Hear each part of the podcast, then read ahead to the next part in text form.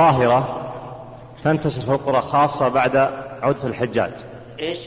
ظاهرة ظاهرة. تنتشر نعم. في القرى بعد عودة الحجاج من مكة.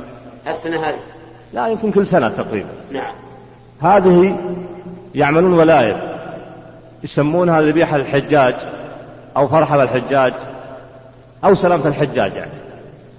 وقد تكون هذه اللحوم من لحوم الأضاحي أو تكون لحوم ذبائح جديدة هذه. ويصاحبها بعض يعني من التبذير والأمور هذه يعني. رأي فضلتكم من الناحية. يبقى إيش؟ نوع من التبذير يمكن أو نوع من منين؟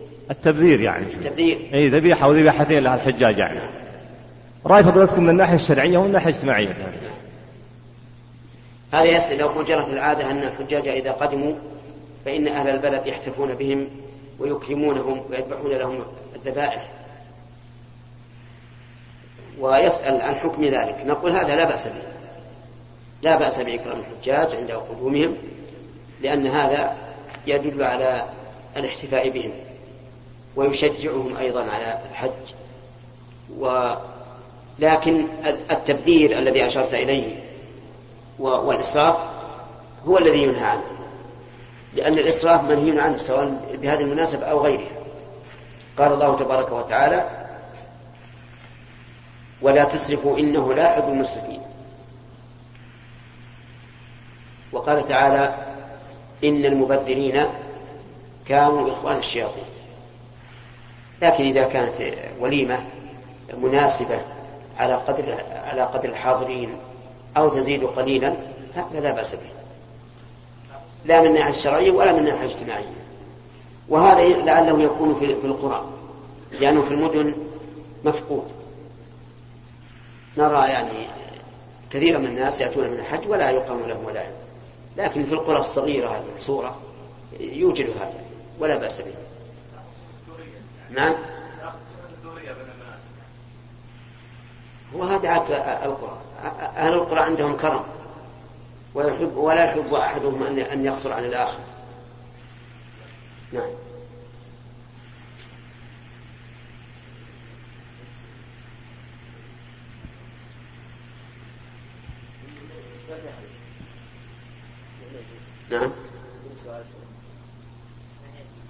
طيب يا أخ عيد إذا كان عندكم سؤال أعطنا إياه. أحسن الله إليك. السائل يسأل يقول إذا قدم شخص على قوم ثم جاءه مطر أو خير قالوا هذا من جيد فلان لنا أو ببركة جيد فلان لنا. هذا حكم هذا؟ حكم هذا أنه قول بلا علم. هذا قول بلا علم. وقد قال الله تبارك وتعالى ولا تقف ما ليس لك به علم. إن السمع والبصر والفؤاد كل أولئك كان عنه مسؤولا. لكن لا شك أن أن الرسول عليه الصلاة والسلام لما حضنه من حضنه كعمه أنزل الله له البركة. ولكن هذا يظهر أنه خاص بالرسول عليه الصلاة والسلام. أما غيره فلا ينبغي أن تنسب الحوادث الفلكية إلى شخص معين. لأننا لو أخذنا بهذه القاعدة ثم جاء إنسان وحصل في مجيئه عواصف من الرياح أو قواصف من الصواعق. هل نقول هذا أنه من شؤم فلان؟ لا لا يجوز أن نقول هذا. نعم. لكن لو أنه صادف أن شخصا قدم البلد وجاء المطر فلا حرج أن نقول هذا من نعمة الله عز وجل أنه لقدومك حصل المطر. لكن لا لا بقدومك ففرق بين من يجعل المطر قدومه هو السبب للمطر وبين من يرى أن هذا من نعمة الله عز وجل أن أنزل المطر لقدومه. نعم. أي طيب. سائل يقول ورد في حديث أبي هريرة انه كان يكنى أبا الحكم وذكر أن قومه كانوا إذا اختلفوا احتكموا. فقال له صلى الله عليه وسلم إن الله هو الحكم. ثم ومنعوه عن ذلك ولقبه بأبي شريح لكن الآن يطلق على آه، من يحكم بين آه، اللاعبين أن يلعبون كرة يطلق عليه الحكم. فما حكم ذلك؟ هل هو محرم أو جائز؟ لا هذا لا بأس به مثل قول الله تبارك وتعالى وإن خفتم شقاق بينهما فابعثوا حكما من أهله وحكما من أهلها إن يريد إصلاح يوفق الله بينهما لكن قضية أبي شريح كانوا يكنونه أبا الحكم كناية مستقرة مستمرة من أجل هذا العمل فأراد النبي عليه الصلاة والسلام أن يدفع ذرائع الشرك وأن يكنيه بأكبر أولاده وهو شريح. نعم. في, في, في سؤال عندي. نعم. فضيلة الشيخ بارك الله فيك. هذه أخت تسأل.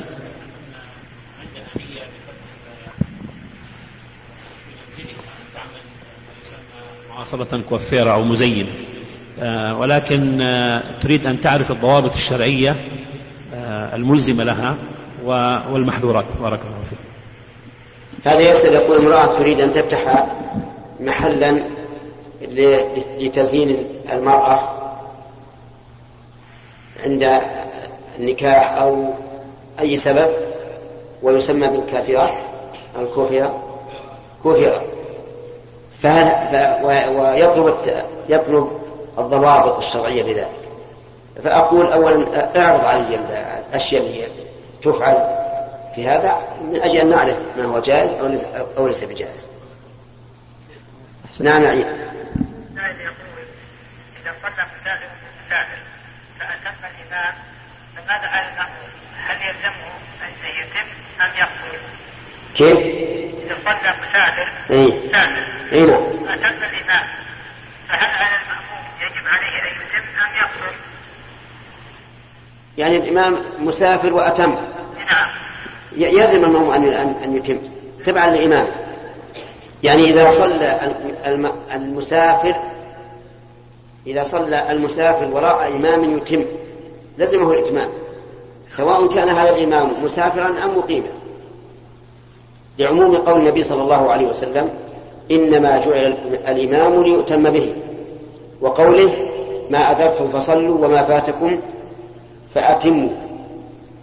وسئل ابن عباس رضي الله عنهما عن الرجل المسافر يصلي ركعتين ومع الإمام يصلي أربعا قال تلك هي السنة. نعم.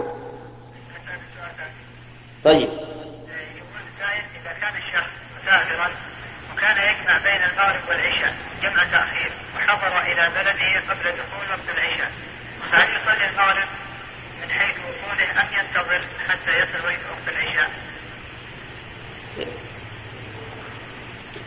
إذا كان مسافرا وأخر صلاة المغرب ليجمعها مع العشاء جمع تأخير ولكنه وصل إلى بلده قبل دخول وقت العشاء. فالواجب عليه أن يصلي المغرب في وقتها لأنه بوصوله إلى بلده انقطع السفر وزال وزال المبيح للجمع. فيجب عليه أن يبادر فيصلي المغرب قبل خروج وقتها وإذا دخل وقت العشاء صلاها. في السؤال في السؤال يعني. نعم. شيخ أحسن الله إليك. لا يزال الناس يقولون ومنهم العلماء آه، إذا عملوا عملا صالحا آه، نسأل الله القبول. ولو يعني عند أنفسهم أنهم أتموا آه، شروط قبوله. فما ما هي الموانع القبول في ما دام كذلك؟ إذا عمل الإنسان عملا صالحا وسأل الله القبول فهذا من تمامه. ألم تعلم أن إبراهيم وإسماعيل كان يبنيان الكعبة ويقولان ربنا تقبل منا إنك أنت السميع العليم.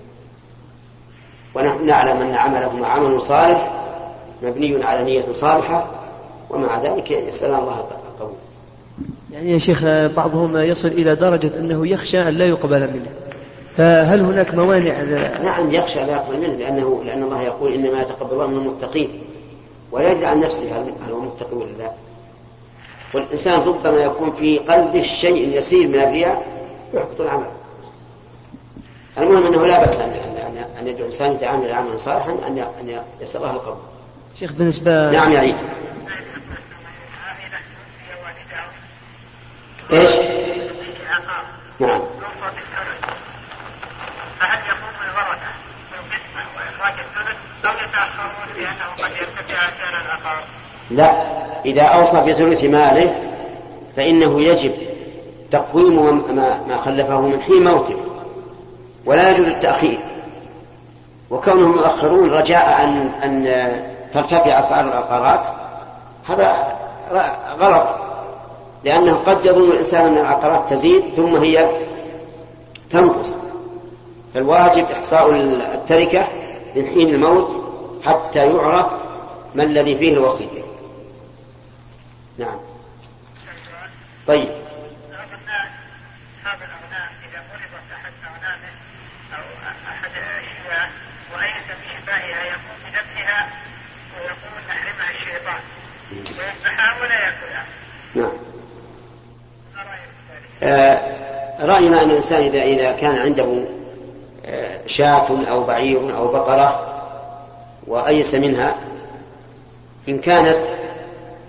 مريضة فلا بأس أن يقتلها ويدعها. وإن كانت غير مريضة فالواجب عليه أن يذبحها ويتصدق بها. وقولي إنها غير مريضة يعني مثل أن تسقط من عالي وتنكسر رقبتها ويبادر بذبحها. هذه يجب عليه أن يذبحها يعني زكاة شرعية حتى لا تضيع عمليته وأما قول لا ندع عن الشيطان فهذا شيء معروف عند العامة لكن لا أعلم له أصلا.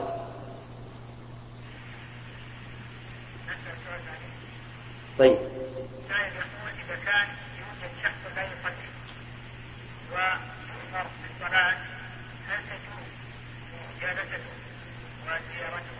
يؤمر بالصلاة ولا يصلي؟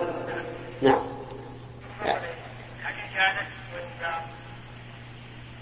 الرجل الذي لا يصلي أبدا لا في المسجد ولا في البيت ينصح ويخوف بالله فإن اهتدى فهذا المطلوب. وإن لم يهتدي وجب رفعه إلى ولاة الأمور حتى يلزموه بالصلاة ويستتيبوه. فإن تاب وإلا وجب قتله لأنه مرتد والعياذ بالله. أما بالنسبة لمعاملته فينبغي أن نهجره وأن لا ندعوه ولا نجيب دعوته لأنه مرتد. سؤال عندنا؟ بارك الله فيك. ما حكم النذر؟ إيش؟ ما حكم النذر؟ النذر؟ أي نعم. من قال لو حصل لي شيء فلاني كذا وكذا وعلي صوم الشهر. وحصل شيء الشيء الذي يريد وحاول أن يغير هذا الشهر يصدق عن شهر. يسأل يقول رجل نذر إن حصل له كذا وكذا أن يصوم شهرا. وحصل له. وهو الآن يحاول أن يتصدق عن الشهر فنقول لا يجب أن يصوم الشهر. لقول النبي صلى الله عليه وسلم من نذر أن يطيع الله فليطيعه. وهذا النذر شكر لله عز وجل على النعمة التي حصلت له. ولهذا نهى النبي صلى الله عليه وسلم عن النذر. لأنه ين... لأن الإنسان ينذر دائما ثم يندم ويشق عليه أن يوفى بنذره فيعثر ألم تر إلى قول الله تعالى ومنهم من عاهد الله لئن آتانا من فضله لنصدقن ولنكونن من الصالحين. فلما آتاهم من فضله بخلوا به وتولوا وهم معرضون.